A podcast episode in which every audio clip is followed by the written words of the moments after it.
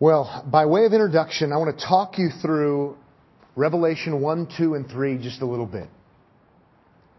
In Revelation chapter 1, there is a vision of Jesus Christ that is amazing. It is unmatched. It's this great and glorious vision of who Jesus Christ is, that He is exalted, that He is all wise, that He is all knowing, that He is the King, that He is sovereign, as in He is the ruler, that He is the judge. It's amazing, amazing vision of Christ, a literal vision of Christ. And it's amazing in and of itself, but it seems to be there in Revelation chapter 1 for a specific reason. And that is to provide motivation because this Jesus is going to then go and talk to, go and then affirm, go then and critique seven churches. I believe there are seven actual churches in Revelation chapters 1, 2, and 3. And Jesus interacts with and deals with those seven churches. And some of the seven churches he affirms, he encourages. And others he rebukes, he criticizes, he warns them of coming judgment if there isn't change. The reason I bring that up this morning is because we are talking about what our priorities are. We are reaffirming, if you will, our priorities as a local church. I think it does us well to remember that Jesus Christ is great and that He is the sovereign King and that He is all wise and He cares about what happens in churches. How about, based upon Revelation 2 and 3, He not only cares about what happens in churches, He knows what happens in churches. And as a result of what happens, He promises His affirmation and encouragement or he offers his rebuke and his judgment. He has every right to do this because the church ultimately belongs to him, as we saw last time. He bought it with his own blood. He owns the rights to the church and to churches. Not only that, we can look at passages like 1 Peter, or excuse me, Ephesians chapter 5, where we learn that Christ is the head of the church, meaning he's in charge. So it makes sense that he can do what he wants and he can call churches to do what he wants. Where I'm going with all of this is the churches he affirms are churches that do what he says.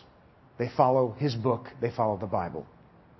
The churches he rebukes and warns of pending judgment are churches that don't do what he says, are churches that don't follow the Bible. Therefore, I'm feeling rather motivated.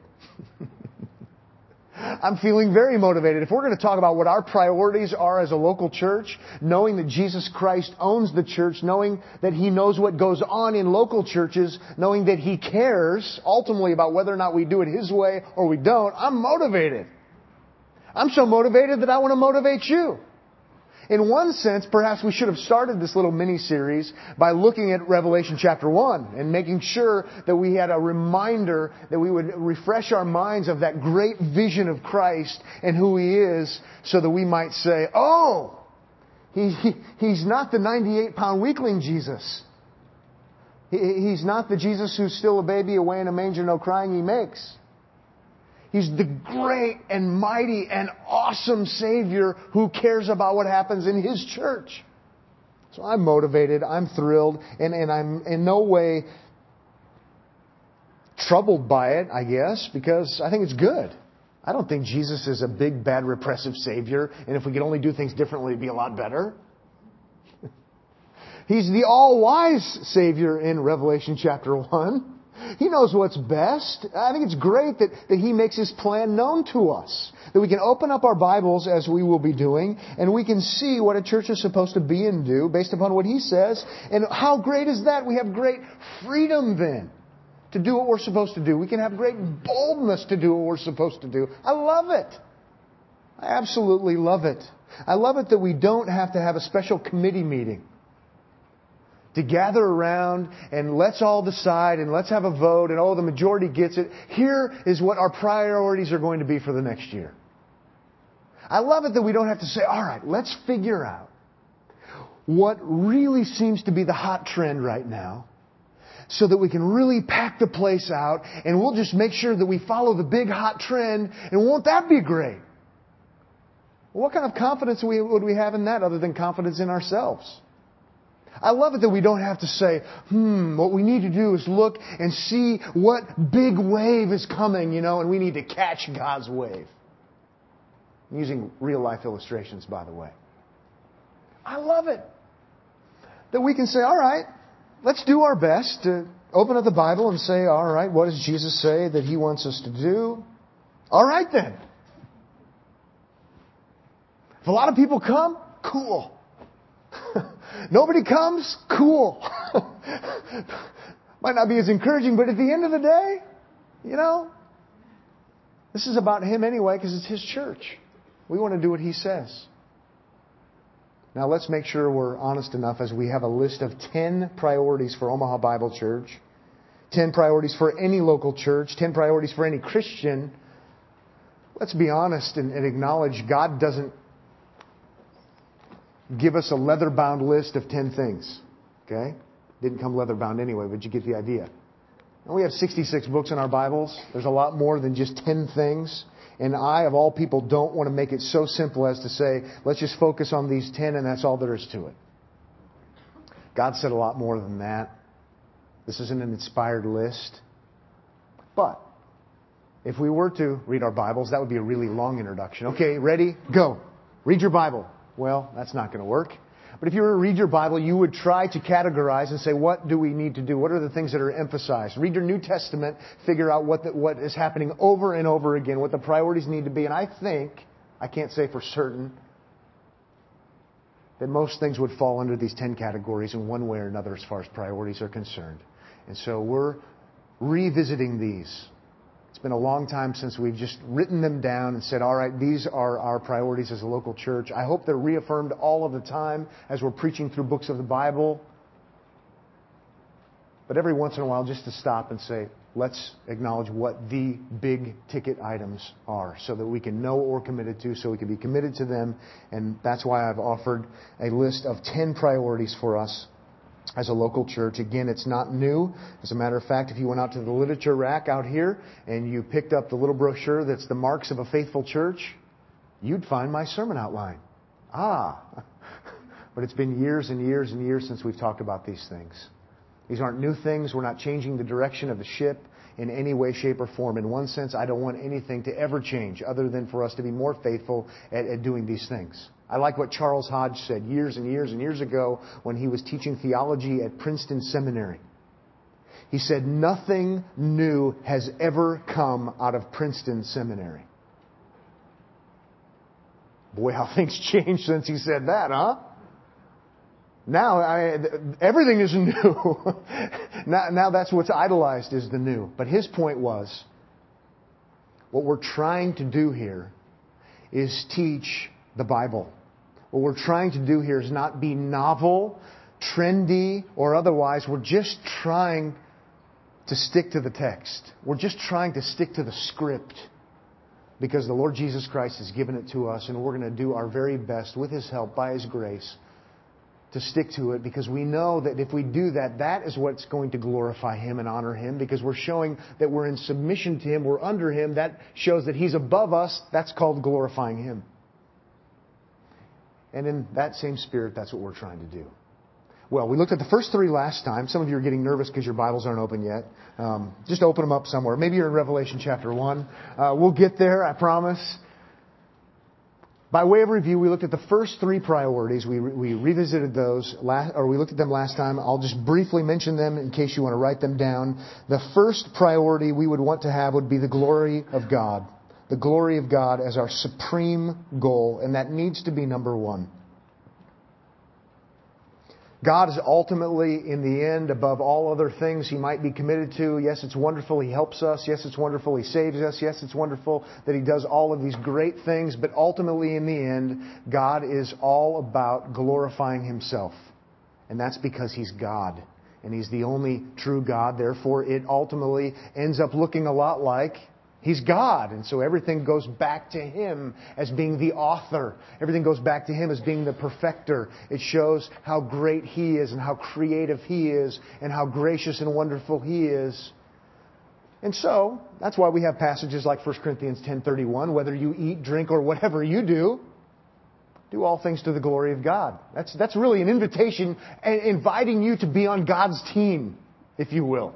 It's an invitation saying, you know, you really want your life to count? Well, if you're all about what God is all about, obviously that counts. And God is all about bringing glory and praise to His name.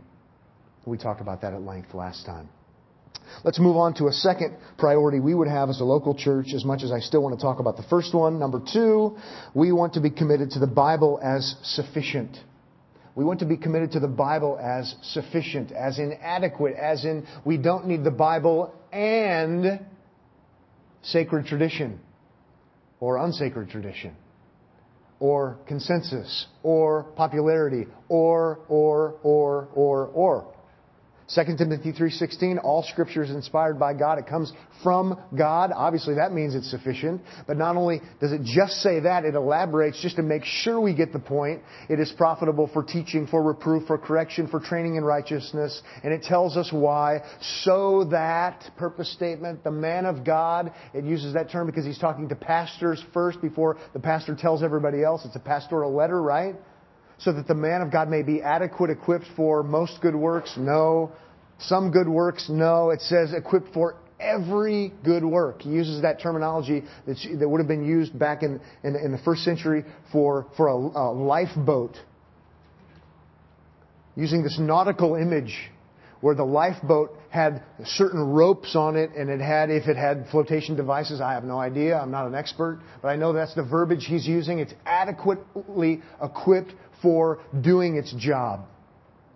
Well, we as Christians, and certainly we as a local church, are adequately equipped for every good work. And it comes from the Bible. What does the Bible say? What does the Bible say? What does the Bible say? What does it mean by what it says? Okay, there it is. Now we know what's right. Now we know what we want to do. Now we know what we should believe. Now we know how we should act. A third priority for us as a local church would be the priority of preaching the Bible. The priority of preaching the Bible, proclaiming the Bible. And we looked at 2 Timothy chapter 4. We look at 2 Timothy chapter 4 verse 2 in particular, where we've got this letter written uh, to Timothy who's supposed to lead a church, and it says there, Timothy, preach the word. Preach the, remember 2 Timothy 3.16 and 17, the sufficient word. It makes sense. If it's sufficient and it comes from God, Timothy, don't get up and share your opinions. Timothy, don't get up and pool ignorance, as smart as people might be, Timothy, if the Bible is God's Word, you know what you need to do, Timothy, as a leader of believers in a local church? You need to get up and preach it. And it's good and important for us to see that he uses the word preach. Again, he, he doesn't say have a conversation. Preach the word that's there for speaking with authority. See, he couldn't speak with authority if it was based upon his wisdom or somebody else's. You'd have a conversation. Dialogue.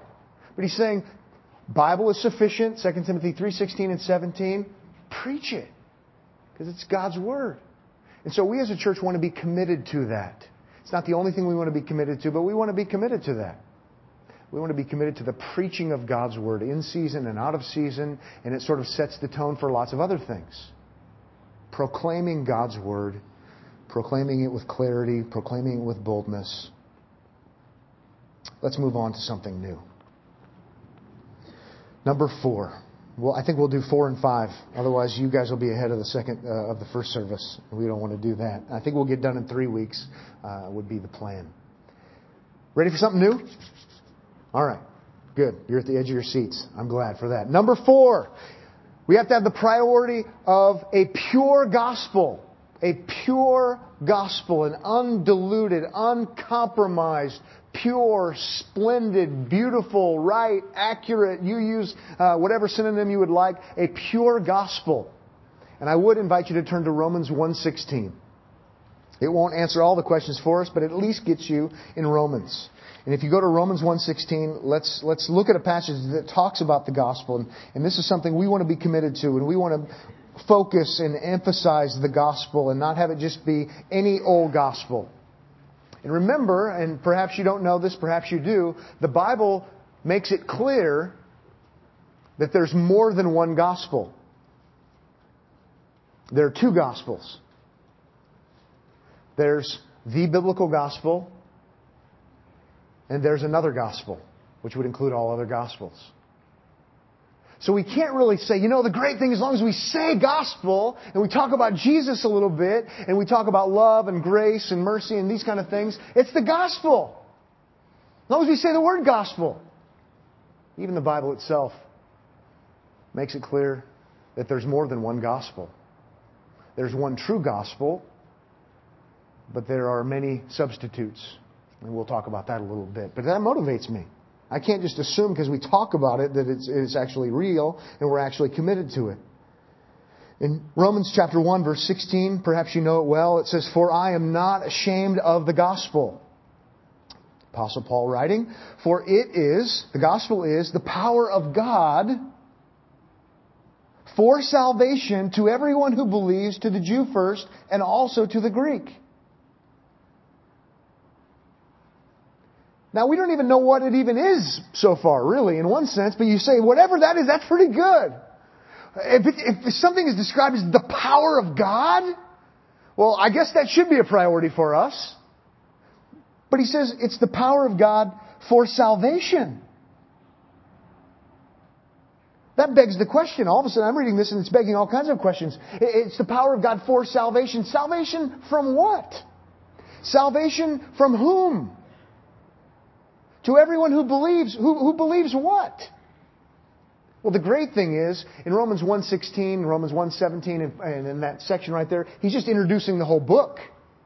And then he goes on in Romans, and you've got the rest of Romans 1, you've got Romans 2, you've got Romans 3 and 4 and 5, and he's making clear, he's unpacking the complexities and the beauty and the multi-sidedness of this great thing called the gospel. And I want to park it here a little bit and talk about our need to be committed to a pure gospel. A true gospel, not another gospel as Galatians talked about. I want so badly for us to be a, a, a gospel centered church. I want so badly for you to be a gospel centered Christian where you know what the gospel is. You can articulate the gospel. And we also stand firm together, arm in arm, for the progress, for the furtherance of the gospel. But as we do that, at the same time, we're so positive about the gospel, the good news. We are so committed to it that naturally we must also therefore be on the defense and opposed to any compromising of it. So you've got Romans, it's all positive for the true gospel, the pure gospel. You've got Galatians, I hate to say it's all negative because it's not. But there's a negative tone to it because now you've got those who are wanting to offer something that wears a gospel dress, but it's not really the gospel. I want you to be able to do that. I think it's Mark Dever who pastors in Washington, D.C., who, who requires, and their leaders in their church, I think they require all members to be able to sit down and articulate the gospel in 90 seconds or less. It's not biblical or unbiblical to make that as a rule, but we're going to start that right now. So before you leave today, just kidding, but you know, can you articulate the gospel clearly without becoming a heretic quickly? can, you, can you articulate the gospel in such a way that would bring glory and honor to Jesus Christ, that would be faithful to the text of Scripture in 90 seconds or less? That's a good question, even if it troubles you. I think it's a good question, especially because it troubles you, perhaps. We want to know the gospel, to emphasize the gospel, and to make the gospel clear. And what I've found, the longer I'm a Christian, It's not the more I move away from the gospel and somehow that got me into heaven now that I have my get out of hell free ticket. I can pass go. The longer I'm a Christian, the more I love the gospel. The longer I'm a Christian, the more I want to go back to the cross and I want to emphasize it in my life and see it from all of its different dimensions and I want to talk about it all the time because it's all about the glory of Christ anyway. Oh, and by the way, what are we going to do when we get to heaven and we see Christ? Say, well, sure glad we got past the gospel a long time ago. What should we talk about now? Hello? We're going to be doing what people are doing in heaven right now. We're going to be there acknowledging the worthiness of the Lamb who was slain. We're going to be there exalting Christ because of the good news of salvation in Him. We, we want to live gospel centered lives. Our whole life is about the gospel. We don't, we don't, we don't move past it. I, I had a horrible, horrible conversation with someone recently, and really that's what it came down to. I got that card punched. I want to move on now and grow in my Christian life. I'm thinking, say what? When Paul, the apostle, in 1 Corinthians chapter 15, I believe it's verse 3, it says, it is of first importance. It's something you can never fully grasp. You just, you just go deeper and deeper and deeper, and Christ becomes more and more glorious. And our worship becomes richer and richer and richer. Well, back to Romans, I, I, want to point out to you that if we're going to talk about the gospel, uh, it's not just a matter of, you know what, smile, God loves you and has a wonderful plan for your life. If that's what you think the gospel is, we have a special class for you. it is true that, that God may have a wonderful plan for your life. He may have a horrible plan for your life. That's why you need the gospel and not that message. But in Romans, he unpacks what he means by what he's not ashamed of, and, and he starts talking about things like God and, and God's righteousness. Do you know what God's righteousness is? God's justice, they come from the same word. God is righteous, God is just. That means he is a judge. That means he does do what is fair. And as the sovereign, almighty God of creation, he's the one that sets up the rules himself and he is going to maintain his justice lest somehow he be immoral or amoral or whatever you want to call it. Unjust, that's better. And this same God is the God who says in Romans, the wages of sin is death. The same God, the God of Romans, is the God who says all have sinned. If all have sinned and the just, fair wages of sin is death, we all deserve to die. It gets worse. To the point where in Romans chapter 3, if you look with me there, uh, after looking at it from all these different angles, he ends up saying in chapter 3, verse 10, as it is written from Psalm 14, there is none righteous, not even one. And then, if you just want to, to, complement that a little bit, you move on to chapter 5, and he's starting to talk about the good news, but he obviously, in light of the good news, he's still emphasizing the bad news so we can see how good the good news is. But in Romans chapter 5 verse 10, for, for if while we were enemies, we were reconciled to God. So, so we're, we're enemy status. Romans 5, 6, we were helpless. So we didn't meet Christ halfway. We were helpless enemies. If you don't talk about sin when you talk about the gospel, I guarantee you you're not talking about the gospel. It doesn't make sense. What you're doing is, is helping people with a new self-esteem program. Because somehow they were good enough to somehow earn the merit of God. The Bible doesn't present it that way. The Bible presents it as no one does good, no, not one, helpless enemies. That's what makes the gospel so glorious, and that's what has grace making sense. Grace. Something you didn't deserve, something you didn't deserve. So now the cross is beautiful. Now the cross is amazing. Because He loved me and had His Son come and die for me while I was His enemy. Oh God, this is absolutely amazing. This is not something where we're going to do mutual gratification, uh, mutual celebrating each other's goodness. God is good and I'm good too, and that's why He saved me. It's critical that we know the backdrop of sin or the gospel really won't make any sense. The justice of God is part of the backdrop or the gospel won't make any sense. And you've got to make that decision. I've got to make that decision. When I'm communicating with people, what I don't want to do is, you know, talk about sin. You know? What I don't want to do, and so I try to tone it down, and I think this is legitimate and fine, and I talk about how we're all sinners, and I'm a sinner too, and, you know, but it's just a matter of the elephant is in the room. it's coming down to you're telling them that God doesn't think they're good. And who likes to hear that? Nobody. And you eventually just have to let them know. Best way to do that is really just with the Bible, I think. If we're a church that emphasizes the gospel and the cross of Christ, we're going to be a church that talks about sin. You're going to be a Christian that talks about sin. You're going to talk about the righteousness of God. You're going to talk about the justice of God. Because apart from that, the gospel is another gospel.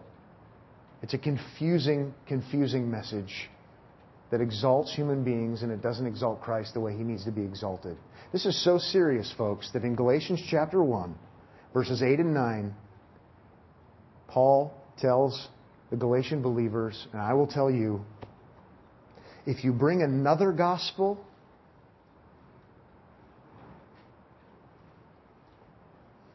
you're damned. Another gospel other than what? Other than the gospel Romans talks about other than the gospel Galatians talks about. That you are a sinner, there's nothing you can do to bridge the gap between you and God. You've offended Him, you are justly condemned, and that's why God is so great and so magnificent that He had His Son live a perfect life on your behalf. He had no obligation to come to earth. He came here voluntarily out of love for us, enemies, sinners. He lived a perfect life in our place. Then He goes to the cross. He dies a sinner's death, though He never sinned. God God, maintaining his righteous justice, pours out his wrath on his son so that he could then look upon Pat Abendroth and see me as if I lived the righteous life that Christ lived. So that he could look on you and see you as if you lived the righteous life Christ lived. The Bible calls this justification, and it's talked about in Romans all over the place. Justification is when God declares sinners righteous, even though we're not. I love to ask people, I know I've asked it here so many times, but I'll ask it again. In light of what we're talking about, true or false? You have to be perfect to go to heaven. And the answer is true. I know it's false in a certain sense, but for now, with qualification, it's true. And if you've never really grappled with that reality, please do. You need to. If you think somehow a person can get into heaven without perfection, you don't really understand the gospel. I really, really, really believe that. You don't understand what Jesus did. You don't understand substitutionary atonement. Fancy word, I know. That Christ died in your place to satisfy God. And here's what I mean. Let me unpack it a little bit. God is righteous. God is just. He has just laws. And He has said, here's my law. If you sin, you'll die. It's not just physical death. Everything in the New Testament, everything in the Old Testament points to it's not just physical death. It ends up being eternal death. After all, even Adam and Eve didn't die right away physically. God says if you sin, you'll die. We've all sinned. God is obligated, based upon his own character and his own perfect, just laws, to condemn. So it's not like it's going to be, all right, God, you know, I tried to have my good outweigh my bad and I haven't ever killed anybody and, and so I'm ready for heaven. I've been a good person. I totally don't get it at all, if that's what I say. And if that's what you're saying, you totally don't get it. And why did God have His Son come to begin with? It was dumb. It was ludicrous. But God, in His infinite wisdom, oh, and by the way, all of this too, if you think the solution is try to be generally a good person, and as long as you're religious, that'll do it, even though you wouldn't say it this way, what you're assuming is that God is unjust and he takes bribes under the table. Because this God has said, the wages of sin is death. And everyone is a sinner. And so now we say, oh God, it's not death, it's religion. It's an under the table move. You are insulting God, and so I am when we, th- so am I when I think like that. What God does is He maintains His righteousness, and again, this is what the early chapters of Romans are about. He maintains His righteous standard. He doesn't compromise it. He, he doesn't uh, become an unjust judge who takes bribes. It's there. It's never changed. And then he has his son come and live for us the perfect life that, that we couldn't live and die for us a sinner's death, bear his wrath. So then, if we trust in Him, we cling to Him, we depend upon Him and His perfect life and His perfect sacrifice. A synonym for that is believe, trust, faith, that He did it for us. The Bible says you'll be justified. Ah, what is that? declared perfect. So, based upon the righteousness of Christ, and believing in Him and not in myself or my church or someone else, I believe in Him, I trust in Him, I have His righteousness, guess what? I'm ready to meet a just God who says the wages of sin is death. Payment made in full. Jesus said, It is finished. Jesus sat down at the right hand of the Father. Jesus' work was done. This is the gospel. And you say, that's, a, that's really complicated. It's not. It's not complicated at all. It's just very humbling. You can't. Christ can. Christ did. Trust in Him, not in yourself. But this is a tough one. It's a tough one because everything in us as sinners wants to have it be about us, glorifying ourselves and not glorifying Christ. I can't urge you strong enough to not only know the gospel so you can believe it yourself, but to know the gospel well enough so you can communicate it and you can make it clear to others that you would have that gut level commitment and devotion to the greatness and the glory of Christ, and you would be able to communicate it and you would want to communicate it to others. But it's not going to be easy. In 1 Corinthians chapter 1, Paul was so clear that it's not easy. And that's why he told the Corinthian believers, and I'm not going to preach a whole other sermon in 1 Corinthians 1. I did that yesterday in Dallas. but what he, what, what he does is he makes it so clear to the Corinthian believers if they're going to have a commitment to this gospel, they need to know that not everybody's going to accept it. In fact, many people are going to say, You're a fool. He wants believers to know that ahead of time. God wants you to know. I want you to know ahead of time that if you're committed to this gospel, people absolutely, absolutely will conclude, some of them, that you are an idiot. I think he uses the word for moron, as a matter of fact, to be more biblical and precise. That's the negative side. Go get him, team. Isn't that great? You're a moron. Oh man, Great Commission. Let's go out and everybody will think we're morons. Well, that's not, that's not the only thing that's talked about in 1 Corinthians 1. Also in 1 Corinthians 1, the Apostle Paul makes it clear to those he was seeking to equip, and I would want to make it clear to you, who I'm hopefully by secondary means trying to equip. He says, but to the called. Ah, the called. But to the called of God, they, they, and this is just my paraphrase, they will see it as the wisdom of God.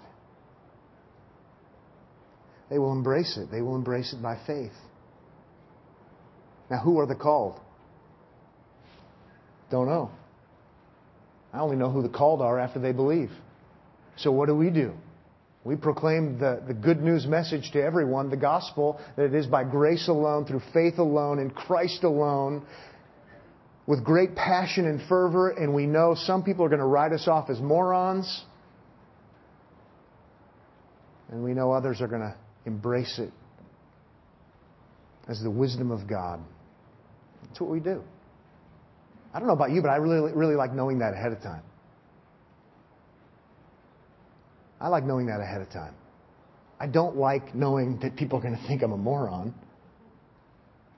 But if they're going to, I'd just rather know ahead of time. and to know, you know, I'm not trying to impress them anyway. God has told me ahead of time that that's going to be one of the responses.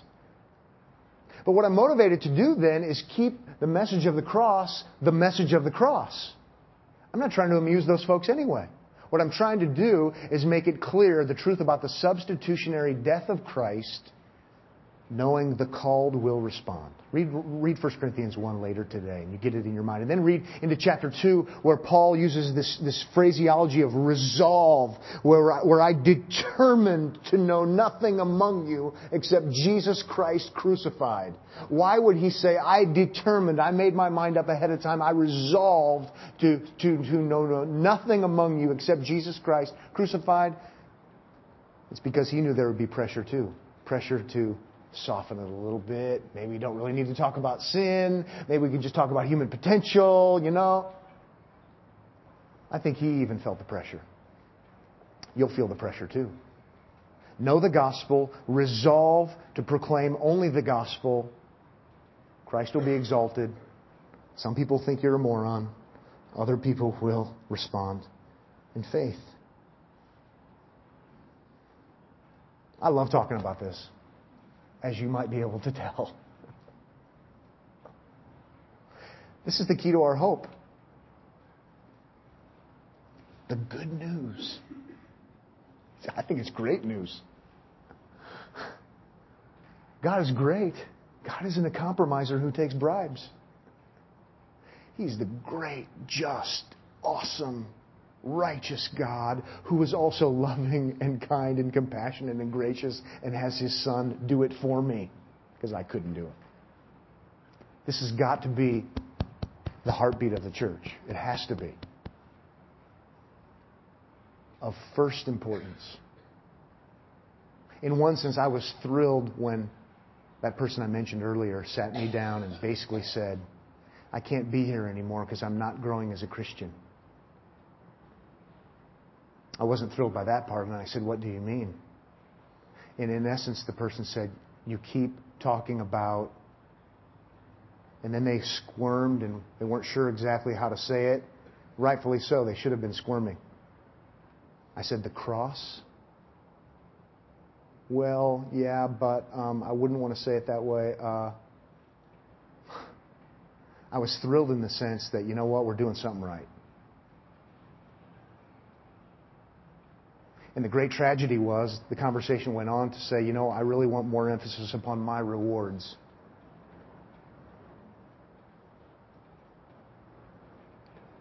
Folks, the greatest reward you will ever receive is Jesus Christ Himself. And to be with Him and to know Him. And the greatest reward you will ever receive this side of eternity is to know what He has done more deeply and from a richer, more true biblical perspective, the more you understand what Christ has done, the more amazing He is, and the more it fuels your devotion to Him, the more it fuels your prayer life, the more it fuels your evangelism, the more it fuels your musical worship, the more it fuels your faithfulness as a husband if you are one, or your faithfulness as a wife if you are one, or a child or an employee or an employer. You fill in the blank. Why do you think Ephesians 5 talks the way it does? About husbands and wives, and it's all based upon a rich, deep, amazing, profound understanding of the cross.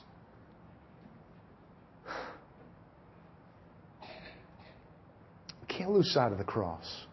It's of first importance. Everything else is based upon the cross.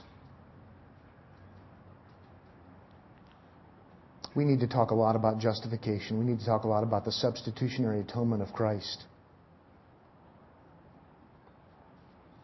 And if we don't, then we're a messed up church.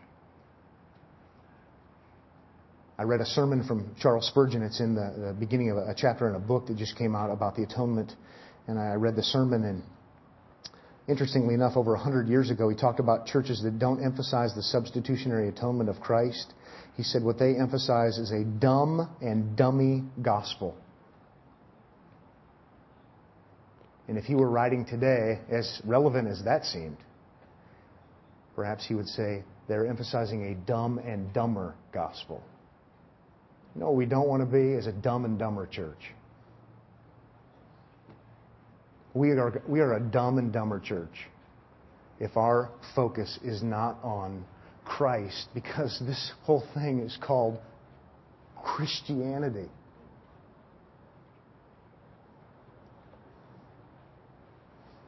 I love Christ. I love what He's done in my life. I love what He's doing in my life. And I hope you do too. Enough to say, I'm going to do my part in owning the gospel. I'm going to do my part in owning the gospel, not just so I can be more effective as an individual Christian, but so I can be more effective even as a member of Omaha Bible Church because we need to not be a dumb and dumber church. We need to be a church committed to the glory of Christ. Let's move on. We'll do this final one, number five. I promise we'll go faster next week. number five. Another priority for us is related to number four, and that is the priority of the Great Commission. The priority of the Great Commission. And if you turn to Matthew 28, you'll see what I mean. You know the passage if you've been a Christian very long at all.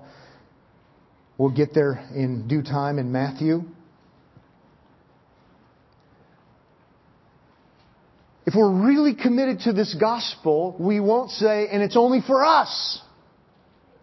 If we're really committed to it, it's the gospel of Jesus Christ. We're going to want to tell other people, oh, and even if we don't want to tell other people, which seems crazy, he commands us to tell other people. And so we will because we want to follow Him. And He's in charge. This is His movement. He started it. He polices it. He empowers it. He encourages us as we're in it. And so He says at the end of His earthly ministry, at the very end of Matthew, if you'd read with me, you see there, He says, Go therefore and make disciples of all the nations, baptizing them in the name of the Father and the Son and the Holy Spirit, teaching them to observe all that I commanded you, and lo, or behold, as an exclamation point, I am with you always, even to the end of the age.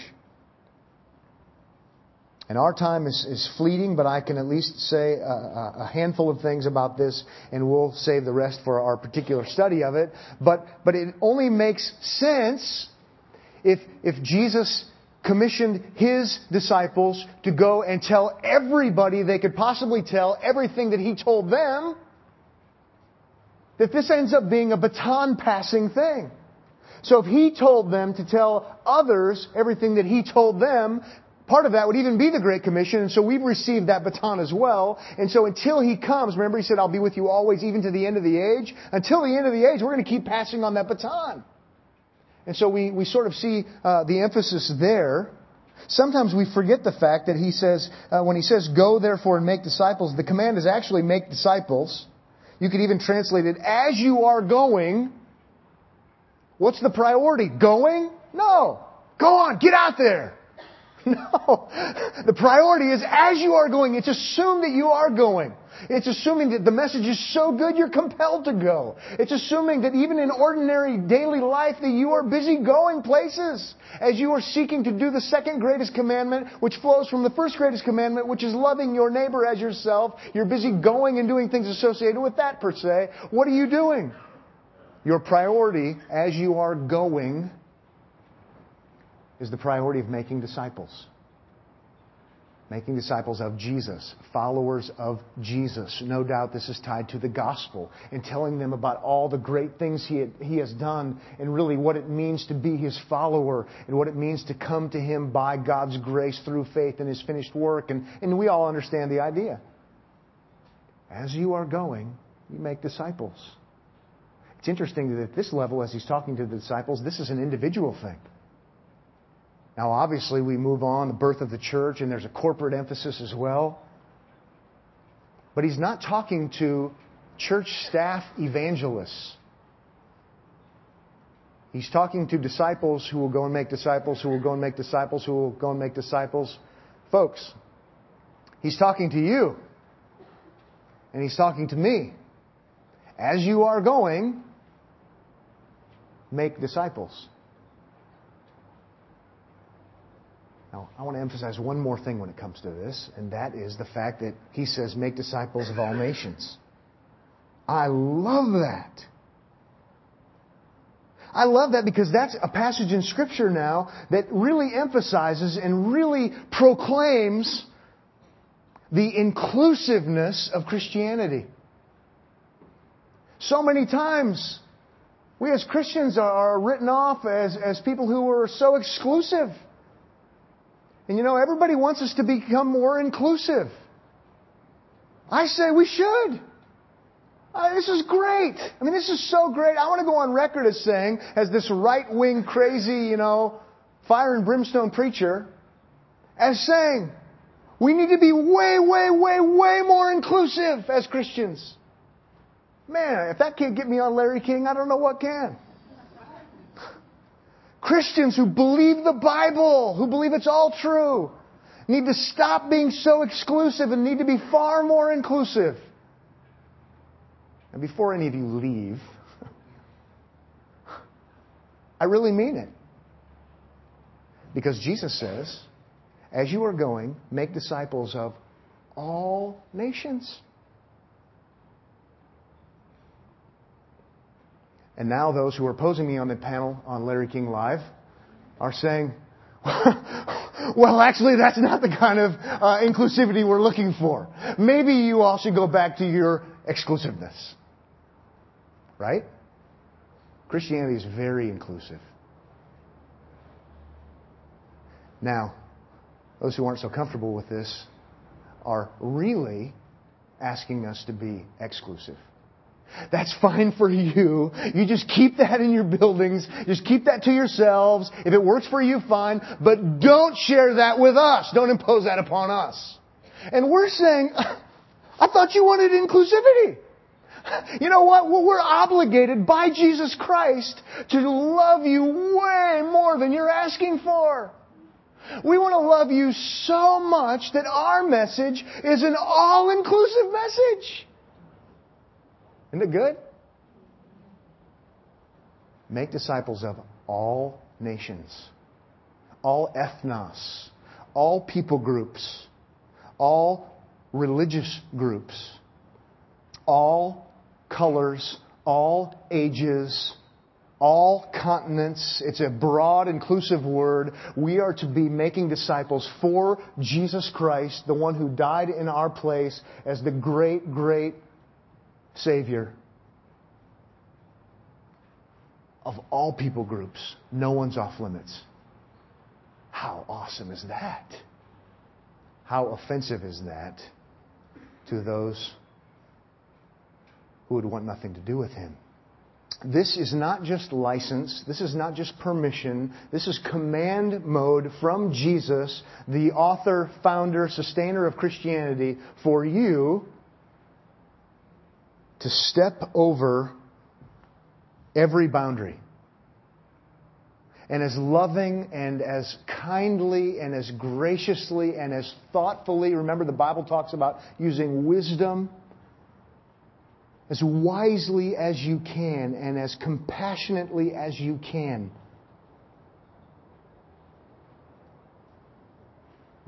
You violate all boundaries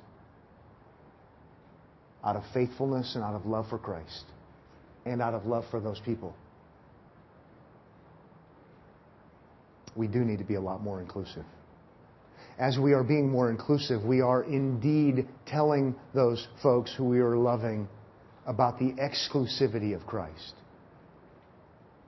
This Jesus who said in John 14, 6, I am the way and the truth and the life, and no one comes to the Father but by me. Acts 4:12 there is no other name so now we're talking about conscious faith. There is no other name given under heaven by which we must be saved. It's talking about the name of Christ. Did you notice that they complement each other? It's an all-inclusive message. It is for everyone. That is the very reason why Christ can be the only way He's not just for Jews. He's not just for middle class white people or black people or Asian people or whoever. He's the one and only Savior who saves people from every tribe and tongue and nation. This is great. It's awesome. It's just awesome to think about. And remember, if, if, if Jesus isn't the only Savior, then based upon what he says in Matthew 28 and other places, he's a nutcase. He is. Because he is telling his followers to go to everyone and make disciples of them. The Great Commission makes no sense at all if Jesus isn't the only Savior. In fact, maybe it would be better if we didn't do anything with the Great Commission. We should not do any missions. We shouldn't do any evangelism because as we are going, we're making disciples or at least seeking to do so, and some people are outright rejecting Him. See, Jesus is assuming here that He's the way and the truth and the life, and no one comes to the Father but by Him. So we got to go. No, we are going. We're compelled to go. And so as we go, we, we communicate. And obviously, this is to be done here in this continent. It's to be done on the other side of the world. And Lord willing, we're going to get better and better at doing that, making, taking measures that are ensuring that. I'm motivated. I don't know about you. This is one of the key things that we're committed to as a church. I ask you, I urge you, I invite you, I implore you to own it yourself and not just try to have others do it for you. This is for us. The glory of Christ is ultimately what's at stake. That's the motivator here. Pray with me if you would. Father, thank you for this morning. Thank you for this opportunity that we have to be together. Lord, I'm thankful for the opportunity I have to exalt Christ and to proclaim your name. And I am so thankful for so many believers, even who are here and who are in other places, who love the same Christ, who want to exalt him in everything. Lord, we would ask that you would encourage us along the way.